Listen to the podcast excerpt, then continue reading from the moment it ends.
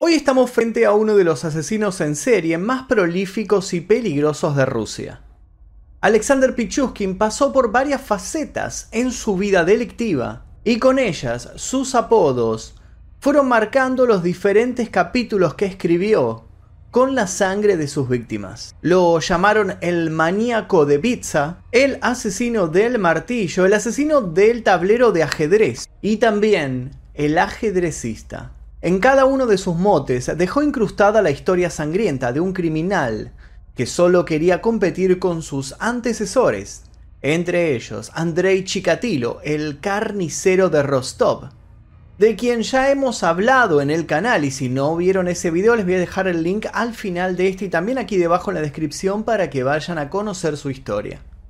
Asimismo les pido por favor que dejen un comentario aquí debajo, puede ser una letra, un número, cualquier cosa ayuda para que podamos vencer el algoritmo de YouTube y empiece a recomendar estos videos. También les recuerdo que pueden ver este video en particular, que es bastante fuerte, sin censura, sin publicidad, veinticuatro horas antes que el resto. Simplemente tocando el botón que dice unirse aquí debajo, eligiendo la membresía número dos y luego dirigiéndose a la pestaña comunidad de este canal, donde encontrarán la lista de casos sin censura y aptos solamente para los miembros del clan Mefisto. Ahora sí, comencemos. Alexander Pichushkin nació el nueve de abril de mil novecientos setenta y cuatro en Mitsichi, cerca de Moscú, en Rusia. Sobre su vida familiar no se sabe mucho, salvo que su padre abandonó a su familia cuando él todavía era un bebé. A partir de ese hecho fue criado por Natalia, quien era su madre. Cuando Pichushkin tenía solamente cuatro años, estaba jugando en las hamacas de un parque, cuando repentinamente se cayó.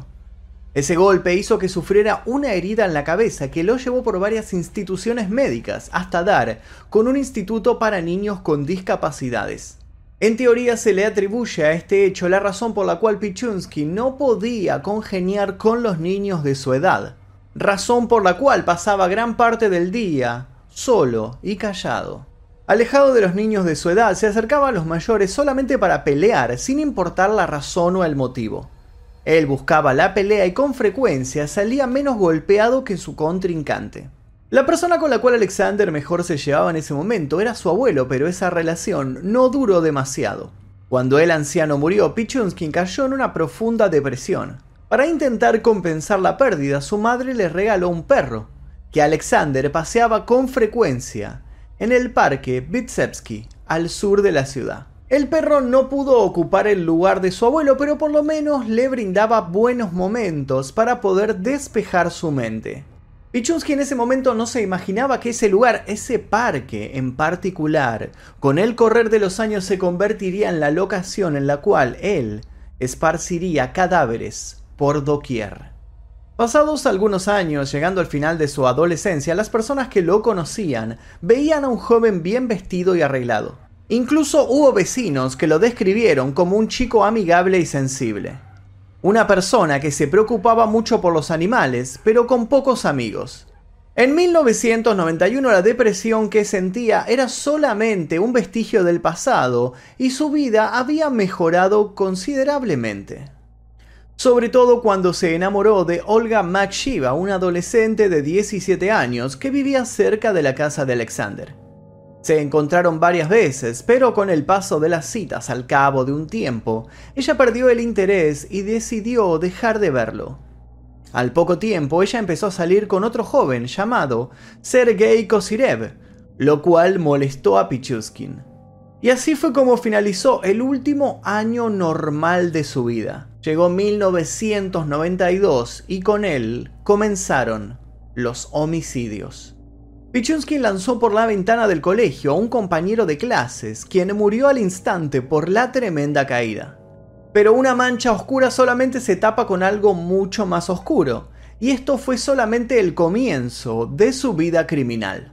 En esa época la atención de los rusos estaba enfocada en el juicio de Andrei Chikatilo, el carnicero de Rostov, que si no conocen su historia, los invito a ver el video que está subido en este canal, les voy a dejar el link al final para que vayan a conocerla. Chikatilo era el asesino serial más famoso de la ex Unión Soviética y la muerte del joven compañero de Pichushkin pasó desapercibida, ya que fue declarada como un suicidio.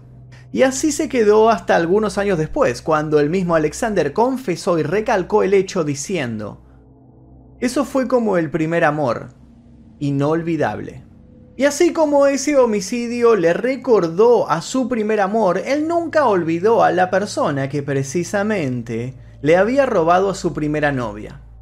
En la primavera de ese año, el cadáver de Sergei Kosirev fue encontrado en su departamento y Alexander fue interrogado como sospechoso, pero al no tener evidencias contundentes, fue dejado en libertad. En la actualidad, el caso sobre Kosirev está siendo investigado de nuevo, pero todo apunta a que el culpable fue él. Estas conductas asesinas se detuvieron hasta el año dos mil de forma inesperada. Nadie sabe por qué aguantó tanto su sed de muerte, pero claro, no fue para siempre. Su letargo criminal se mantuvo estable hasta el día que sucedió una desgracia. Murió su perro. Esta tragedia lo llevó a sus antiguos vicios, a la depresión, al alcohol y, por supuesto, a hacerle caso a sus tendencias homicidas. Un nuevo asesino en serie se ponía de pie en Moscú. El parque Bitsevsky es uno de los parques naturales más grandes de Moscú. Este lugar está ubicado al sur y es atravesado por el río Bitsa. Por la gran cantidad de vegetación se convirtió en el lugar ideal para que los criminales cometieran sus actos sin ser vistos. A principios del siglo veintiuno, los vagabundos y ancianos que frecuentaban el parque comenzaron a desaparecer. Alexander se aproximaba a sus víctimas fingiendo estar de luto por la muerte de su perro. Cuando la persona entraba en el juego, la invitaba a beber vodka. Alcohol gratis y citas prometedoras eran sus herramientas favoritas para captarlas. Cuando la persona ya no aguantaba más por la cantidad de alcohol que había ingerido, Pichushkin la atacaba por la espalda con un martillo, con un caño o con la misma botella de vodka con la que antes habían brindado por una vida llena de situaciones felices. Como si fuera un trabajo metódico, el asesino escondía los cuerpos en las alcantarillas. Si la persona llegaba a salir con vida del ataque, su último aliento se ahogaba con el agua que viajaba por las enormes cañerías. En la medida que Alexander continuaba asesinando, sus ataques se volvían cada vez más salvajes. Además, con el paso del tiempo ya no ocultaba bien los cuerpos, los dejaba abandonados en lugares donde eran fáciles de encontrar, enterrados a medias o simplemente tirados en la superficie del parque Bitsevsky.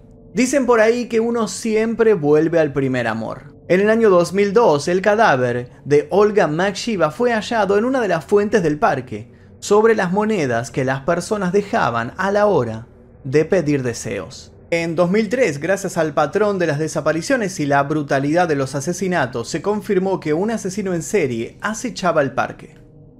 La prensa no perdió tiempo y lo apodó como el maníaco de Bitsevsky y la bestia de Bitsa. Pero esos no serían los únicos motes que cargarían su espalda. Alexander, lejos de calmarse, continuó con su matanza durante cinco años en el mismo lugar en el que paseaba a su perro cuando era chico. El catorce de junio de dos mil siete, Pichushkin invitó a caminar por el parque a Marina Moskaleva, una compañera que había conocido en el centro comercial donde él trabajaba de repositor.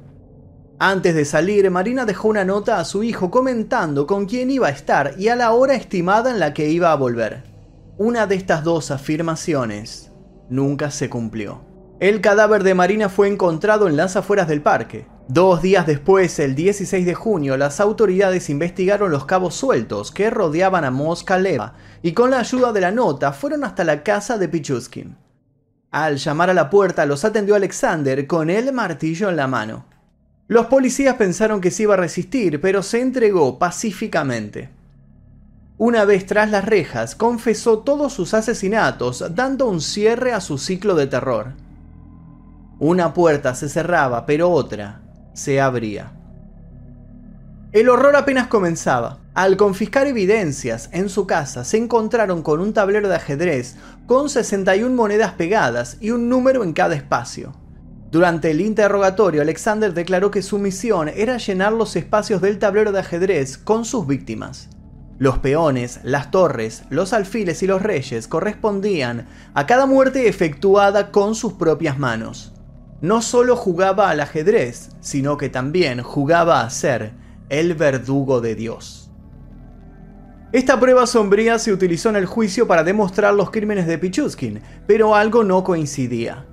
En el depósito de la morgue solo había cuarenta y ocho cadáveres, faltaban trece por encontrar, pero jamás se hallaron.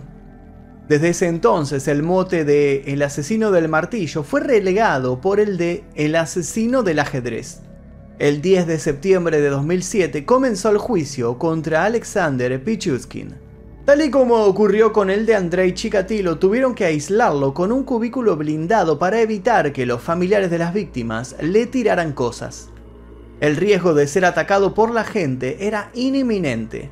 Todos en la sala lo querían muerto. Después de pasar por un examen psiquiátrico para confirmar que el asesino serial era apto para ser juzgado, se procedió al enjuiciamiento ante un jurado popular. Las pruebas hablaron por sí solas, pero el testimonio del acusado, increíblemente, no dejaba lugar a dudas. Me sentía como el padre de todas esas personas, ya que fui yo quien les abrió la puerta al otro mundo. Y luego confirmó lo que se pensaba. No maté a cuarenta y nueve personas, maté a sesenta y una.